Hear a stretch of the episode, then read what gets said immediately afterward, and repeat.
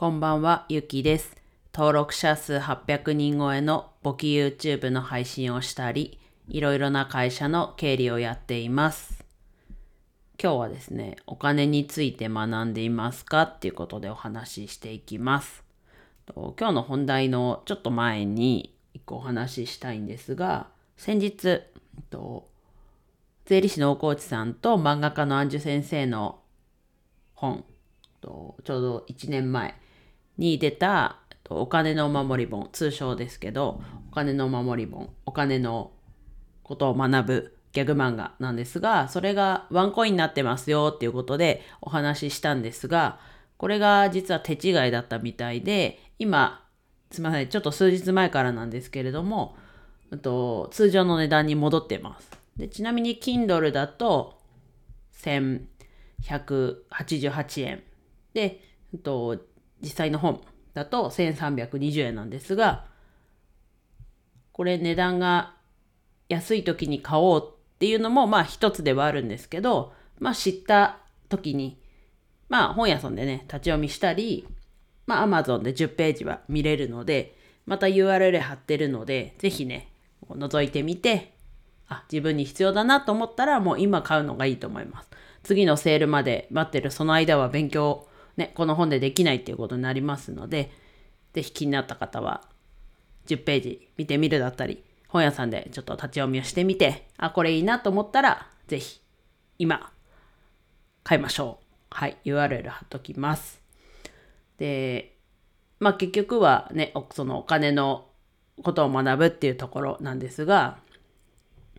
まあ、お金のことを学ぶ。ちょっと大河内さんも言ってますけど、こうやっぱり最近金融教育っていう言葉がありますが、自分も金融教育って言葉はあんまりこう、しっくりこなくて、なんか投資とかそういう話が金融教育、資産形成とか、そっちの部分が多い、大きいのかなと思ってて、まあ、おこ内さんもおっしゃってて、自分もあしっくりくるなと思ってて、お金について学ぶっていうのが自分は大事かなと思ってます。じゃあ何が違うのっていうと、そもそもお金って何なのっていうところからちゃんと学ぶことが必要かなと思ってます。まあ、お金ってね、えっと、効果だったり、紙幣だったりありますけど、まあ、それ何のためにあるのっていうと、まあ、物だったり、サービスと、こう、交換するだったり、こう、ありがとうの気持ちだったり、いろんなこう、考え方があっていいとは思うんですけども、まあ、それってね、特別扱いする必要はないんじゃないかなと思ってて、なので、こう、道具というか、の一つ。まあ、物理的にあるのでね、道具の一つです。で、例えば、なんだろうな、ハサミ。ハサミの使い方を間違ったら、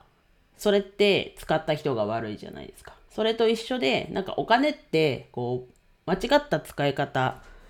すると、そのお金自体が悪いみたいな風になっちゃうじゃないですか。さっきはね、ハサミがあって、まあ便利な道具じゃないですか。で、ね、それをこう、人に向けたりしたら、その使った人が悪いっていう風になると思うんですけど、なぜかね、お金はこう世の中的に、そのお金が悪いみたいな。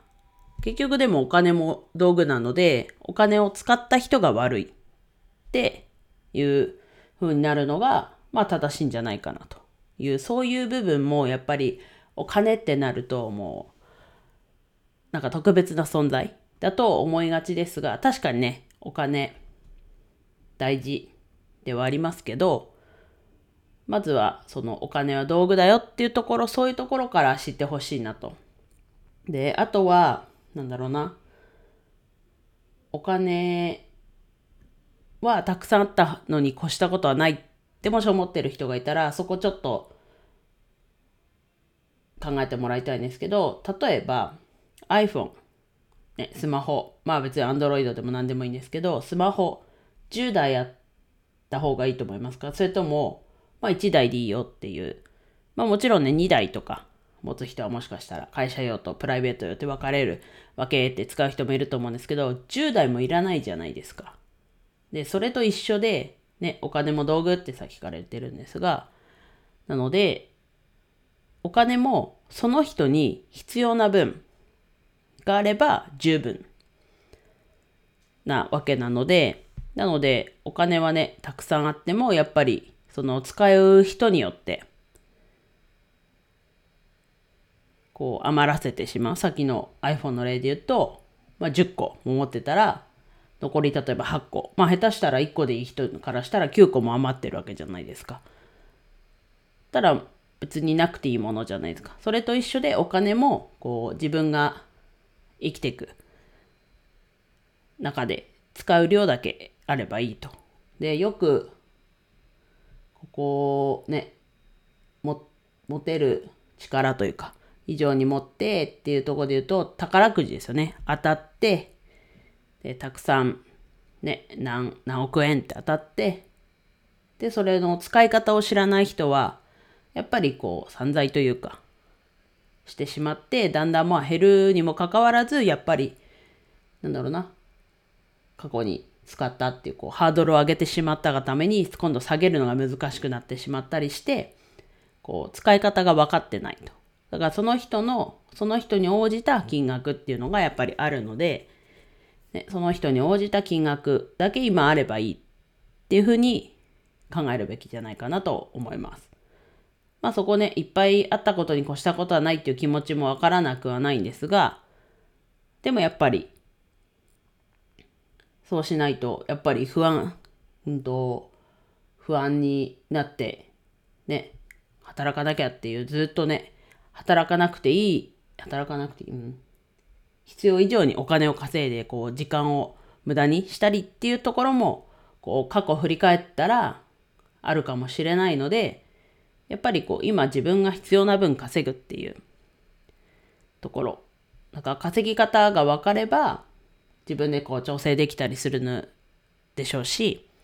なのでちゃんとこう今自分が必要なお金まあ将来だとしてもいくらあればいいのかっていうこともちゃんと把握するためにやっぱりまずお金の根本を学ぶべきだと思います。で、その上で、じゃあ、老後はこう足りなくなってしまう部分があるから、今からこう投資して、この分投資すれば欲しい分、ちゃんとこう確保できるよねと。まあちゃんとって今言いましたけど、まあ計画的にね、貯めていくっていうところができるんじゃないかなと思うので、やっぱりまず根本を把握する、理解するっていうところが大事かなと思うので、まあさ、冒頭言いましたけど、自分だったら何がいいですかってまず言われたら、このお金の守り本、通称の名前なんですけれども、こちらおすすめしてます。なんでぜひ気になる方は URL 覗いてみて、Amazon のページに飛ぶので、10ページ載ってるので、ぜひ見てみてください。うん、みんな一緒に学んでいきましょう。では以上です。今日も一日楽しく過ごせましたでしょうか？ゆきでした。